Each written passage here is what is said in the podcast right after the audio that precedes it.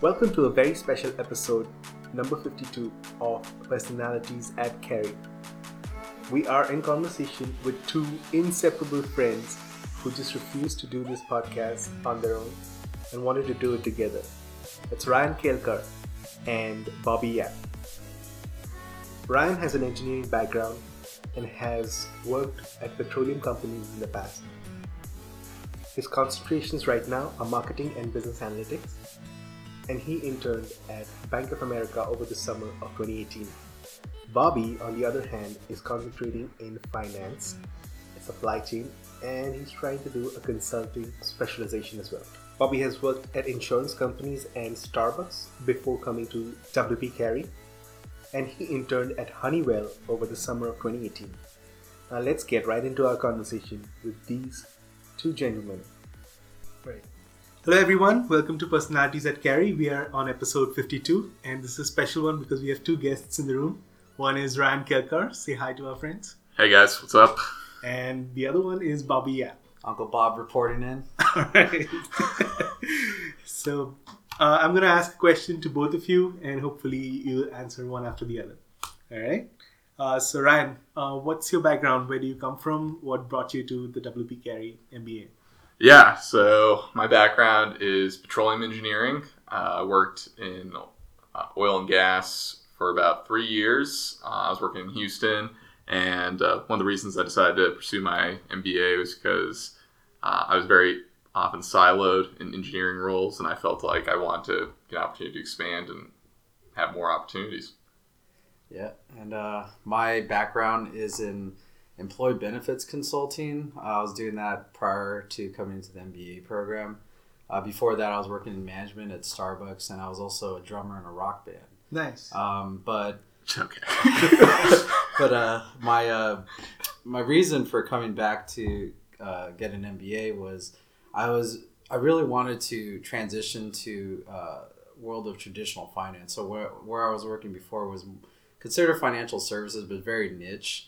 And I wanted to take the experiences as both an analyst and a manager there, and then apply those transferable skills to a more traditional finance role. Okay. So since it's been a year and a half since you've been at the MBA, can you just summarize your experience? How has it been? Has something exceeded your expectations? I would say it's been great in regards to the people I've met, in regards to just some like the interesting ideas that I hear. I mean, honestly, being friends with Bobby, you hear something insane every single day. That you never would have thought of before. So that in and of itself is an experience that I'll certainly cherish. Yeah, I mean, I agree. I'd say that, being around Ryan is one of the biggest highlights in the MBA program for me because, when we come together, we have some crazy synergies. There's some magic that goes on. Yeah, yeah. But, in addition to that, I'd say a lot of things exceeded my expectations from the program. So one of the things for me was the amount of care that, career services and everyone in the department has taken our what we want as students, right? Mm-hmm. Like our education and like our job search and everything, and really have just made it so personalized. And that for me, since the beginning, when I applied, that's always been the case. And it's one of the most important things here. Okay. And so given that we are in the second year, how has your experience in the first year been? A lot of people say that it's very tough in terms of how many things we have to do in the first year. Have you felt that kind of stress? I'll say this. I think about that a lot, right? I'm like, second year, it's not as hard as the first year. And I don't know if it's the first reason, which I thought of, maybe it's because we've learned to not read all the stuff that we're supposed to read and just read the important things and get to the point. See, that's an important manager trick. I mean, in a sense, because if you are a manager, you're getting emails all the time, blast it. And you gotta filter all that information down to what's important. So really, that's a crucial skill to have. Yeah. They chide you for not reading all the material in school, but really that's the most critical skills. How do I get all the information, most of the information I can in less than 30 minutes. Less than 30 minutes. So I mean, I really think that might be the reason why secondary seems a little bit more, more, I guess easier, right, than the first year. I wouldn't say that the coursework is easier. The coursework, if anything, would be harder because it builds, right? Like if you're in like a whatever concentration, you know, a lot of the classes have prerequisites, so it's building. Mm-hmm. So if anything, classes are harder. And like sometimes I'm in class, I'm like, oh, like how do I know this? You know, okay. It's like, oh wow. So it's more like you've learned to manage the expectations of how you need to learn from the course. Yeah, that makes it easier. Yeah, or you learn. I guess maybe it's the learning factor too, right? Mm-hmm. So that was the second thing I was gonna say is maybe, you know, going through the rigors of the first year, you have to learn things very quickly. So then by the time you're in your second year, you have this like faster learning capability. I mean, at least that's how I feel for myself. So you feel like you've gotten smarter since this MBA program has started? I feel like I've gotten smarter. Okay. Many people will debate that issue. We'll leave it there. Yeah, I feel like for me personally, I think one of the biggest issues I had with the first year in comparison to the second year was the first year they did a lot of group projects. It's like every single assignment was group work, whereas now I feel like in the classes that we have, we don't have as much group work. Like things are more individualized and things just go a lot faster when you're not doing everything by committee. Mm-hmm. Yeah. I mean, you know what they say, if you want something right, do it yourself. But I mean, who says that? Who says that? No, I mean, is that like a Bobby Yap quote? I mean, just quoted yourself. Quoted myself on that. I think there's a song by Limp Bizkit which like Boiler or something. That just says that. So I'm pretty sure. No, but I agree with that. I think there's certain instances where teamwork is very necessary, collaboration and all that. But like also sometimes it's just you might have to do things yourself, and being on a team, especially with sometimes you might be on a team with people who maybe detract or are not contributing as much, and it just kind of wastes a lot of time when you're like, wait, I could just do this myself. And also scheduling isn't important. Exactly. That too. Yeah. Okay.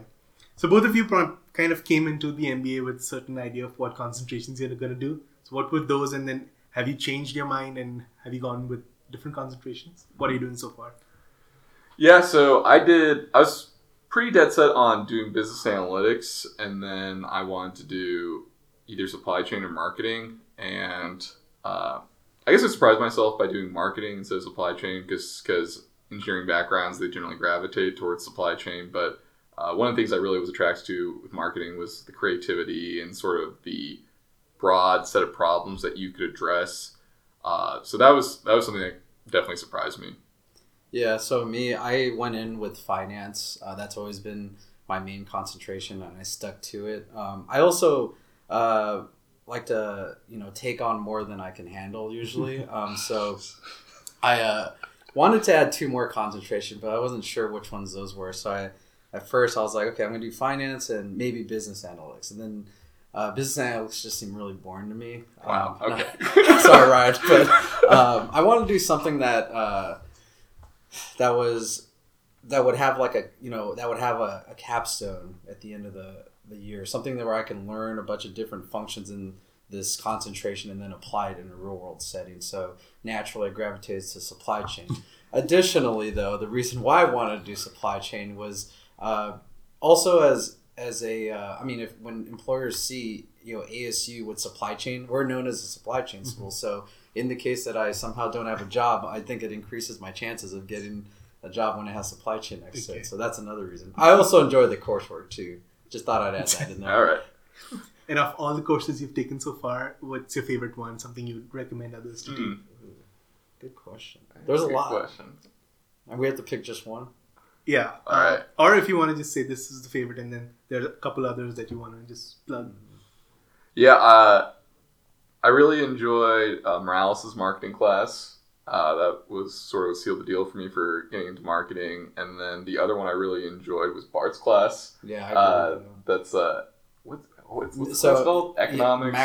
Yeah, so it's the opposite of Hector's class. Right. Okay. Let's not. No, we're not. We're not going there. No, I mean, not in regards to the funness factor. I mean, maybe that someone could argue that, but in regards for it was like more focusing on macro trends in the economy and yeah. What's the class called though? It's macroeconomics. I think. Is it just macroeconomics? I mean, technically, I think it was like economics. Like if someone listened to this and they wanted to take that class, what would the class be called? It wasn't technically called macroeconomics. Yeah. Anyways, they'll be able to figure it out. All right. So. Just Bart Hoban. That's his name. Okay. Great right. teacher. Yeah. What about you? So my number one is Bart's class for sure. So we both agree on that one. If I had to pick a second one, I would say managerial accounting with Hilleguy. So that was good. That was one of the most important classes that I've taken, and I really enjoyed it. Didn't do the best in that class, but. Still enjoyed it nevertheless. Yeah, he did invent his own accounting methods, actually, and he paid the price for it. That's right, yeah. I actually came up with my own way of solving some of the problems. I like to call it the ass-backwards accounting method. Jesus Christ. Nobel Prize winning, actually. And then he bombed the final, so obviously Bobby's Nobel Prize wasn't really worth too much. I did get some problems right there using that method. It's a very short-sighted... solution around the... Yeah, because if there's one field that obviously requires innovation, it's accounting. Yes. Leave it up to me for that. All right, then going back to your internship, how you got to your internship last year. How was your experience searching for an internship and how do you finally get your internship? Yeah, I mean, for me, I went to a lot of the info sessions that they had on campus, lunch and learns. Wasn't really successful in the first half, but I'll say that the Spring to Success helped a lot in regards to getting interviews and having that practice, going to the mock interviews with career services, even practicing with Ryan here. I feel like one of the biggest takeaways for that for me was when you practice with your real friends. They're like the worst interview. Like they're gonna really challenge you because they know you so well. So I think that's really good practice if everyone gets a chance for that. And so I ended up interning at Honeywell, working in. And I was actually surprised because the way that they advertised the job description didn't seem exciting to me. And then that turned out to be as it got closer to me, I was like, okay, well, this is kind of like the only great really good option I have. So I went with it and. Surprisingly, when I got there, they tailored a lot of the projects towards my concentration. So finance and supply chain. I'm also doing consulting as well, but the main ones were finance and supply chain. And I ended up working in their integrated supply chain department, focusing on supplier management, working with negotiating with global suppliers. And then I also worked in their not investment banking division, but their mergers and acquisitions department on the buy side and help them with a multi-billion-dollar decision on whether we were going to acquire a supplier that was also a competitor as well. There is kind of a dual function. So that was a big learning experience for me, and I really enjoyed it. Okay. How about you? So basically I got my internship with B of A pretty early in my first year and ended up accepting that one. So my internship primarily revolved around compliance issues. So I was in their Charlotte office. So that's where most of their stuff for consumer banking goes. So like all the little branches you see for Bank of America, they effectively send most of their information back to Charlotte. And so my initial internship job wasn't particularly interesting. I wasn't like Bobby over here doing billion-dollar deals slinging.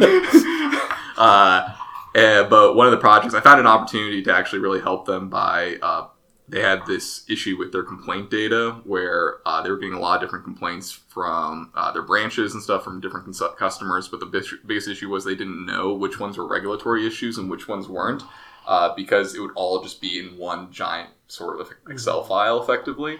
So I used some of the skills I learned from my business analytics course. Well, it's funny because Ryan... Okay.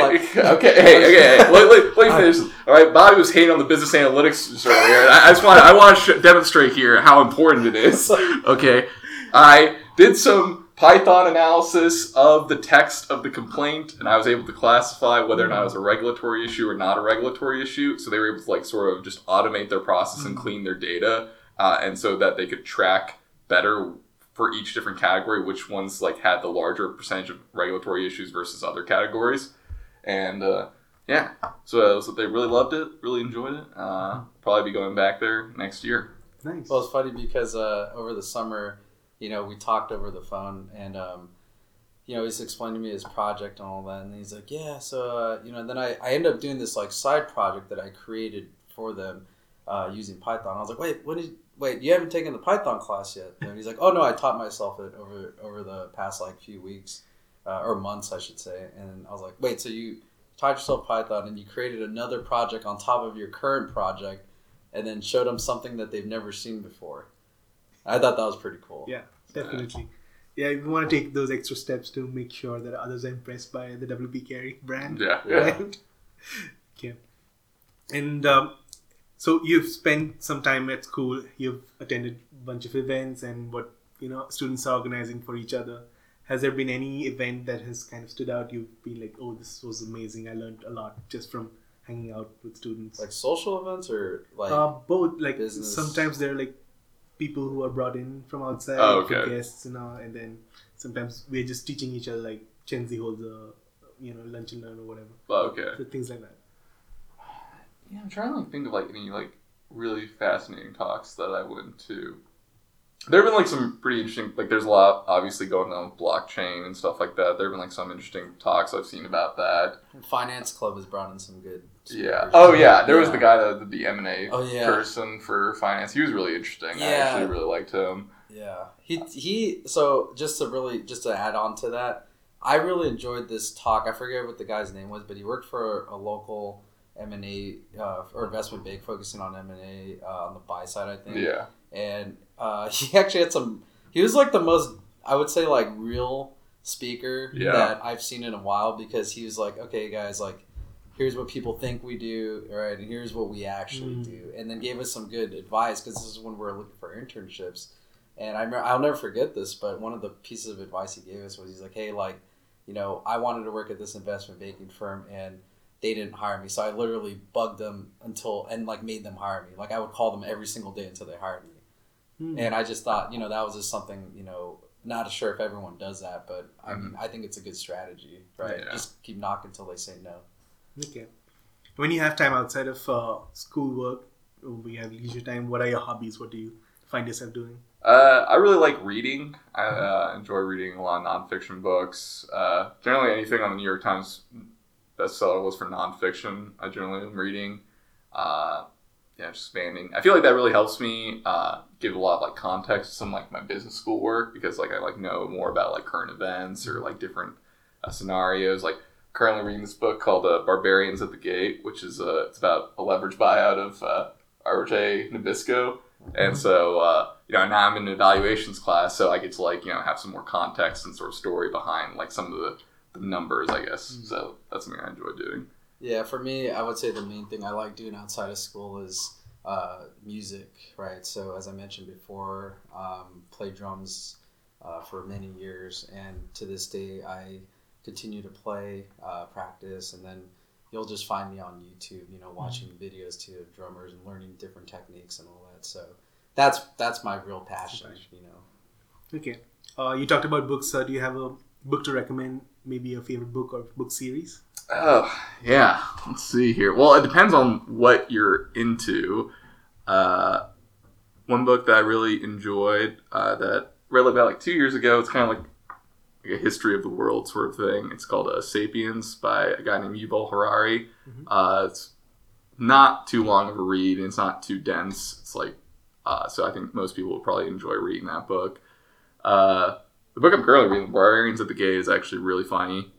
It's actually really well written. Has a nice narrative format to it that I think some people, when they read nonfiction, have a tendency to get overwhelmed if it's just a bunch of facts and data as a table. But this one has more of a story behind it, so it's a lot easier to read for people that are more accustomed to, say, novels or something like that. Do you have any books to recommend?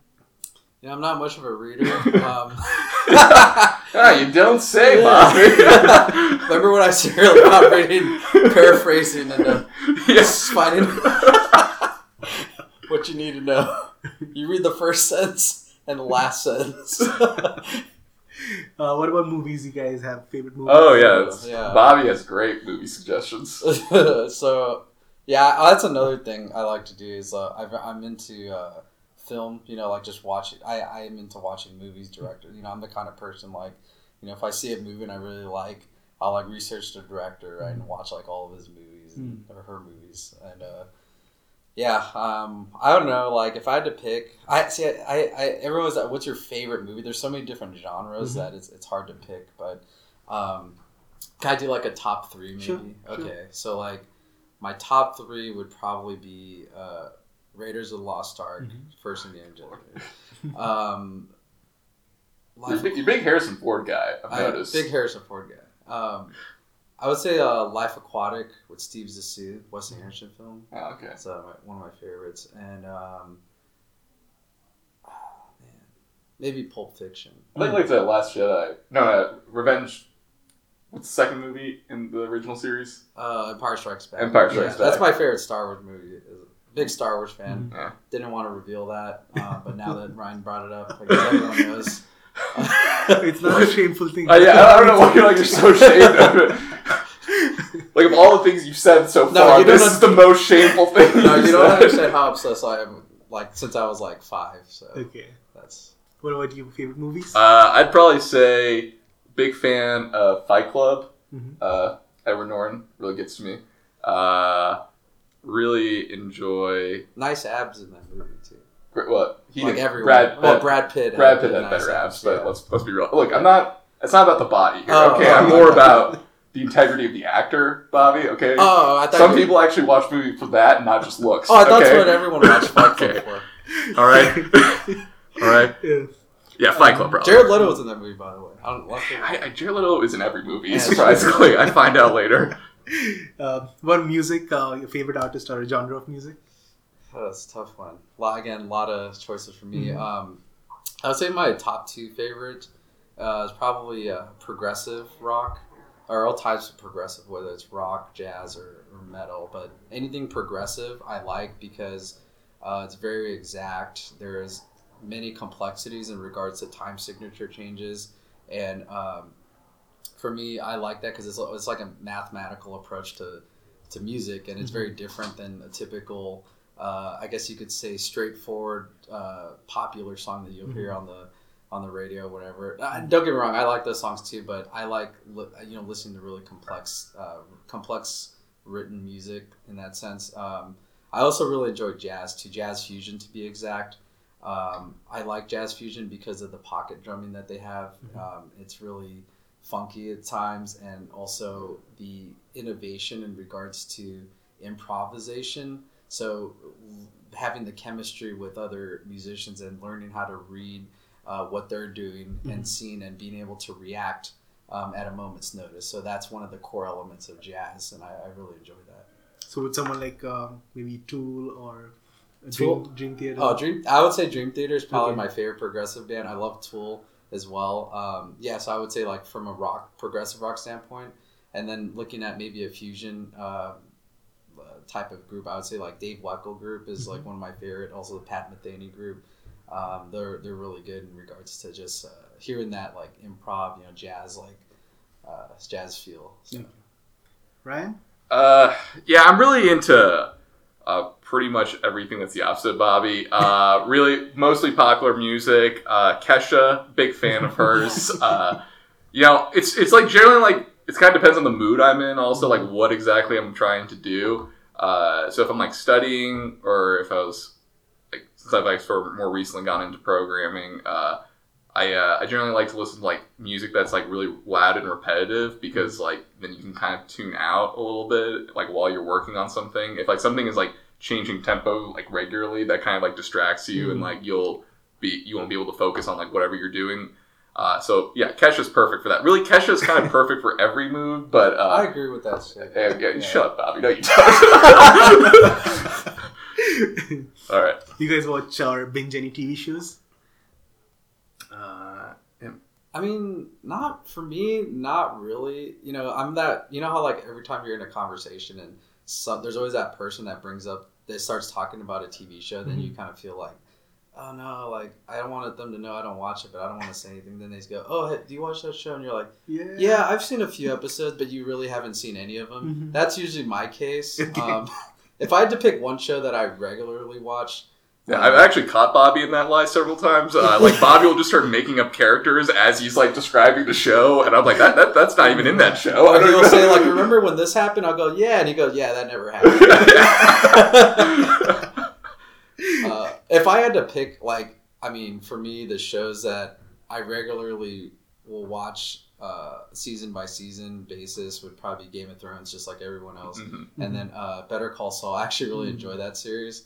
Because I was a huge fan of Breaking Bad when it was out, so like I would say those two are like the only ones I really follow. Okay, right? Yeah.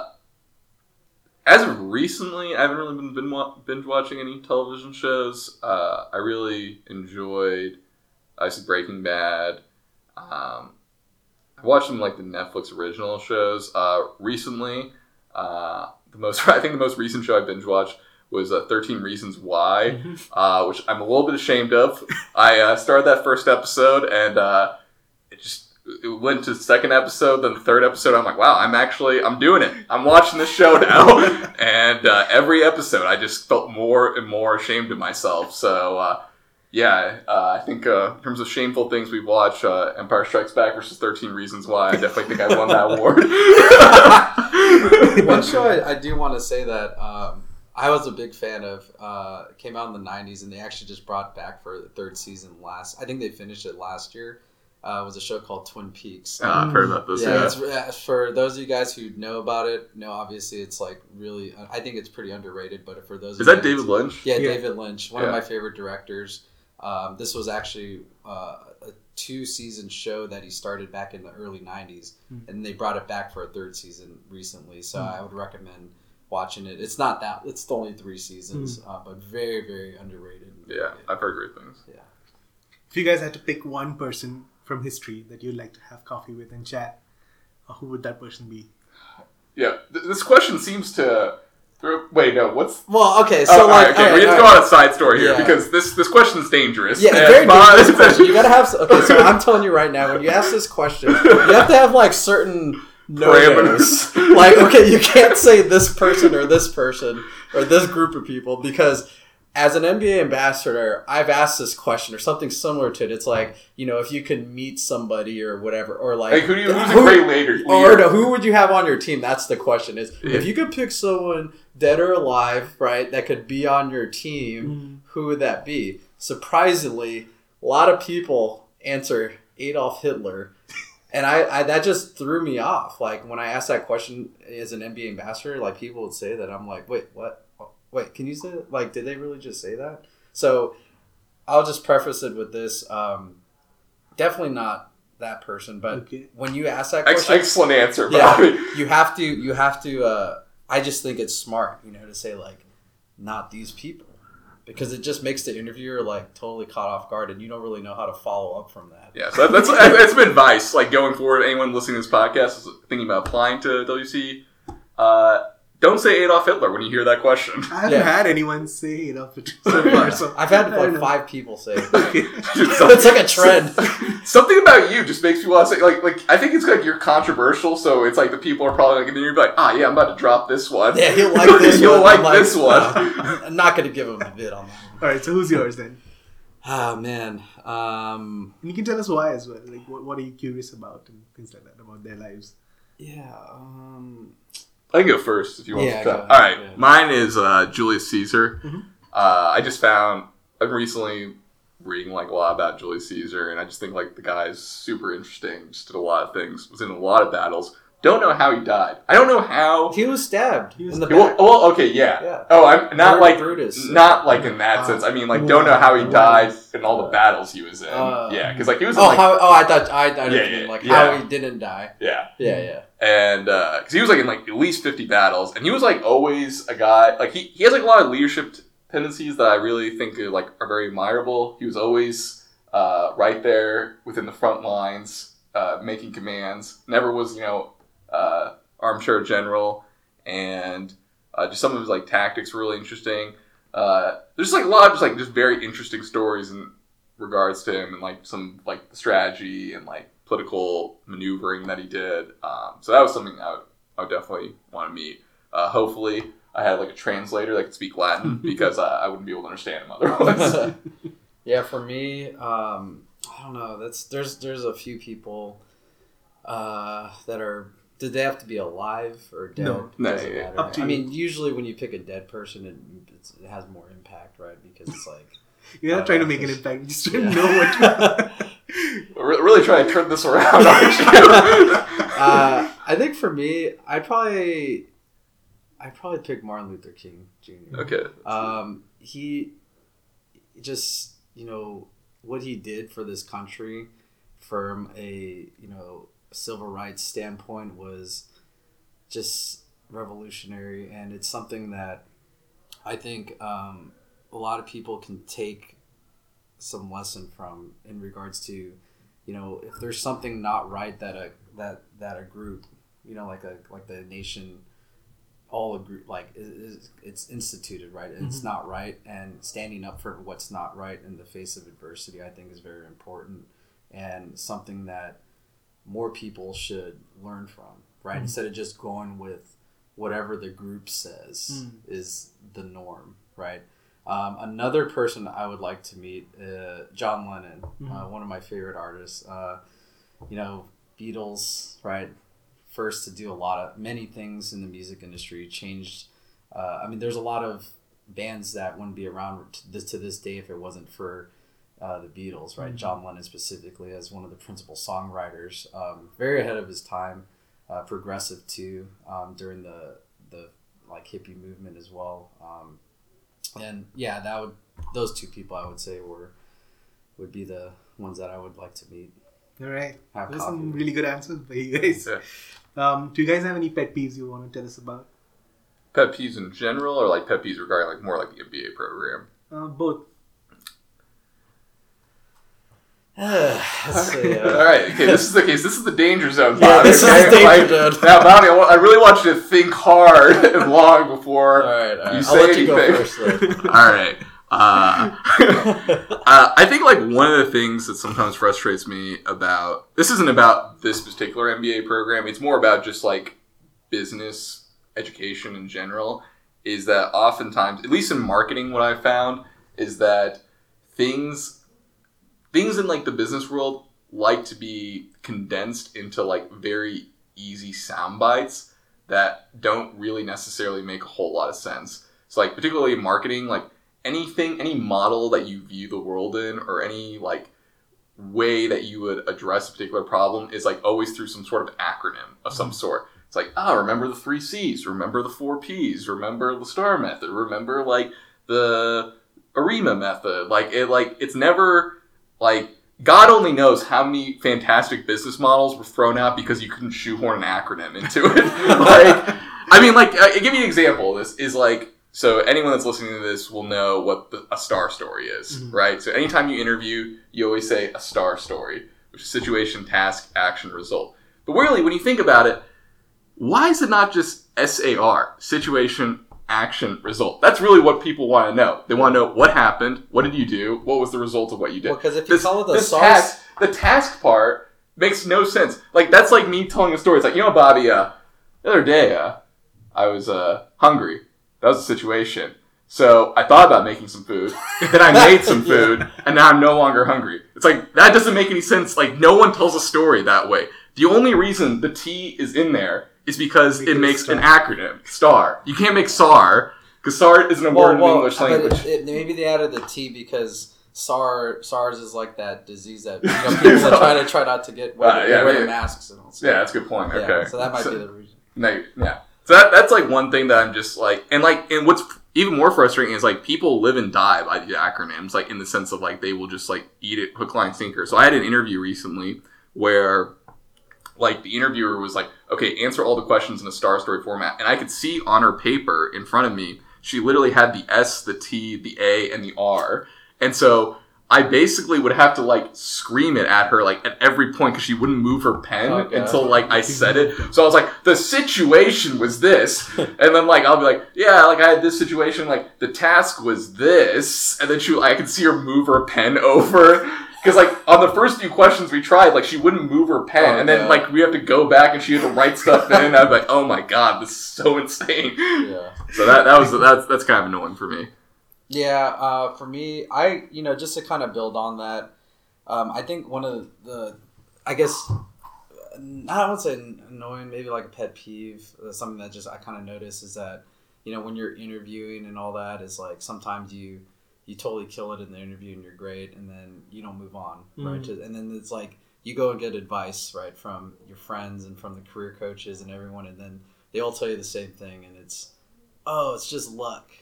Right, so like to me, that kind of it's like, and I understand, you know, that's how it works, right, with like business and all that. But it's just, it's like you know it exists, but it also it kind of bothers me because like you can't control that sometimes. So yeah, that's like one of the things that bothers me. Okay, so after graduation, what are your plans? What are you gonna do, or what do you want to do basically? In what kind of roles you want? What kind of location you're looking at? Things like that. Yeah, for me, I'm looking to get into. Any finance role really. I like to get into any investment management firm, working with like maybe a hedge fund or something, but I know that's not very likely, at least right off the bat. So my target is at least just getting some corporate finance experience, right, and just working for like a big firm where I can learn a lot about how you know, internal finances work within a company. So that's my goal when I graduate. Okay, any companies you've narrowed down to? I'm not really picky, to be honest. I could work for a really small company or like a really large company. For me, it's more about the quality of the experience that I would like to get, and I feel like you can get that at any size firm. Yeah. And Ryan, you're going back to Bank of America? Yeah. So yeah, basically just product management for their consumer side. So selling loans or really like there's a breadth of products I could be working on. So some of their digital banking stuff either or their auto loan, like, you know, structuring, how to structure loans that we're going to sell to consumers, their credit card department, stuff like that. That's one thing that kind of attracted me to Bank of America was even though I wasn't super keen on the internship experience, like the reality is like you can do so many different things, so it doesn't really necessarily mean that that's what you're going to be doing for the rest of your experience at that company. So that was something that kind of attracted me to them. And where do you guys see yourselves 10 years from now? We're gonna have our own business, actually. Me and Ryan Kelkar. All right. And it starts now, but we can't tell you what our business is. You have a name for the business? It's top secret. We have to trademark it first. Try not to do anything illegal, though. We'll see. Hey, I'm learning a lot about blockchain. You know, we can do a lot of different things with that. That's true. So keep your eyes out for us in 10 years. Yeah. Okay. Once you guys graduate, how do you like your peers to remember you? That's a good question. I mean, for me, I'd like to be remembered by two things. The first thing is how I made them feel, right? And what that means is as a person, as a friend and all that. And, you know, I've taken a lot of time in this program to develop relationships with my peers and to, you know, help them, tutor them. And I want to be remembered by, you know, how I made them feel, right? In regards to, did I make them feel more confident in their work? Did I make them feel good, you know, about just having, you know, good conversations or hanging out and making memories, you know? And then the second thing would probably be just some of the crazy hot takes Jesus. that some of you may know of that me and Ryan have come up with.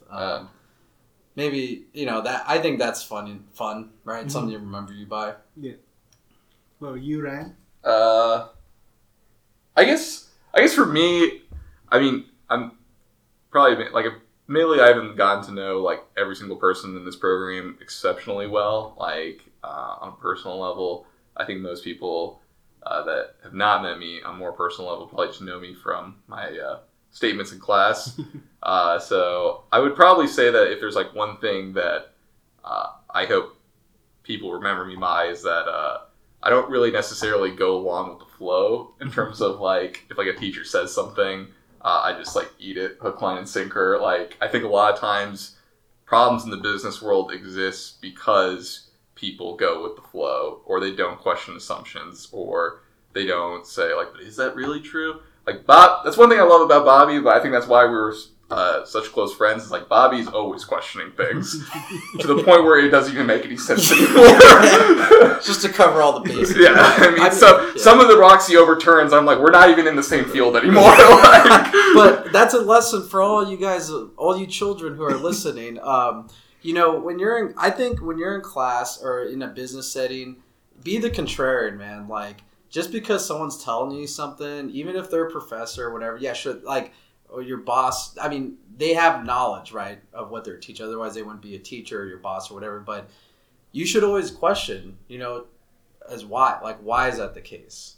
Because the way to do things keeps changing. So, yeah. So it's not always... And it also helps them... And I know that because, like, when I've, like, taught people stuff, you know, in the program or whatever it may be, you know, when people... I love it when people ask me, why is that the case? Because it forces you to, you know, like, really think about, like, wait, am I teaching, like, is what I'm teaching, do I actually believe in it? Do I believe that this is the case?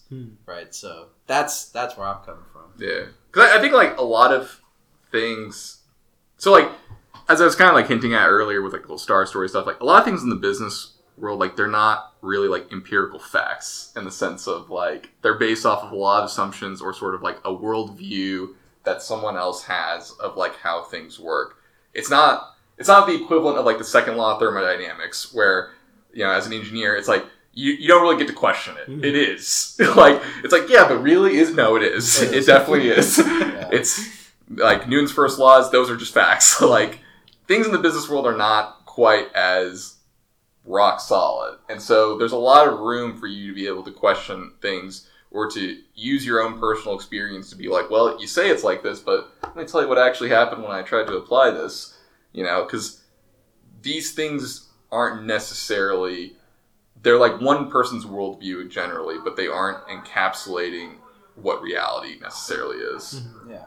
I mean, because like to your point, what you said earlier is things are constantly changing. And by questioning the status quo, you know, that's how you drive innovation. That's why we're the number one school in innovation. ASU. That's a little plug right there. All right. This is kind of coming closer to the end. I just want to give you guys a couple minutes to plug something that you may be part of or organizing for the school in the coming months. Anything you're passionate about that you want other people to try. Like, anything that you, like you've done, you've experienced, and you know that others have. Like in this program or just generally? Or in general? Yeah. Okay. For me, I would say... go to everything that you can. Like, I know people are like, oh, I have homework and all that. And yeah, I get it. Like, we've been through the first year. We're almost graduated. We're second years. And I'm a triple concentration. And I made it through. And I went to every single social event. So my advice, if you haven't already, for those of you who are listening, you basically don't sleep. All right, that's a little extreme. All right, don't sleep. But still, what I'm trying to say is build the memories with your classmates now. And the only way to do that is to hang out with them in social settings, because at the end of the day, this is your network for the rest of your life, and people are going to remember you by the memories you make outside of the classroom rather than the ones you make inside. Mm-hmm. Mm-hmm.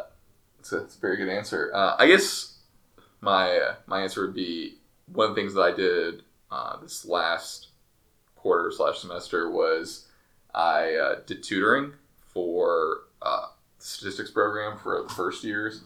And I felt like that was a really rewarding experience for myself, getting to impart some of my knowledge, getting to, you know, teach things from a different perspective that they may have been getting from the class. I think a lot of students really took a lot of value from that. And I honestly also took a lot of value from it just because when you're teaching something versus just, you know, passively learning it, you're a lot more active in the process because you really need to like know how to explain things in multiple different ways. You can't just, you know, say it like the way the teacher said it. You have to say it in all kinds of different ways because maybe a student doesn't necessarily get it the way the teacher said it. So actually having a really deep understanding of what you're talking about is really critical at that point.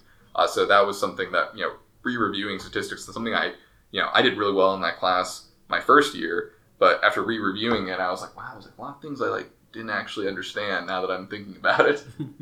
Yeah, I mean, I agree with Ryan on that too. Just to add on to that, I did a little bit of tutoring myself in more of a smaller group settings with some of the first years. And, you know, we like to call it the B for Bobby sessions. Yeah. If you couldn't handle the hardcore Ryan, going to get you an A in the class, you get by in the bare minimum by coming to the B for Bobby sessions. So for those of you who are thinking of, you know, maybe tutoring and to help you learn more, to help your classmates learn more, just know that there are different levels of understanding, so you can do it. Did you survey those people after to see if they got B's? Or? No, I didn't. I should, though, right? Okay. So how should people get in touch with you if they want to talk to you? Where are you most active on social media? Want to give out your email address? Yeah. So I'm not really on social media. I mean, people make fun of me in this program for being an old man. I have a Facebook, but I don't go on it that much. I mean... I would say if you want to reach me, add me on Facebook, but you can, email me at rmyap@asu.edu. And my phone number, I don't know if I should give that out. Yeah, whatever. Yeah, whatever. 707-344-2862. Okay. Yeah, probably the best way to reach me is by email, so that's rkelkar@asu.edu. So yes, this has been a fun experience doing two people at the same time. So thanks everyone for listening, and we'll keep coming up with more people. Thank you. Thanks. All right, thanks guys. Thanks.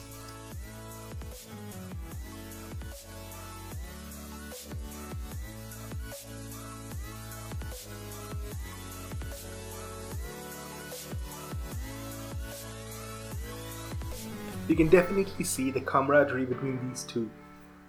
I hope they keep seeing the lighter side of things as they grow in their careers past their MBA. For those who've listened to this episode, thank you very much. We will keep bringing you more. So until next time, goodbye and peace.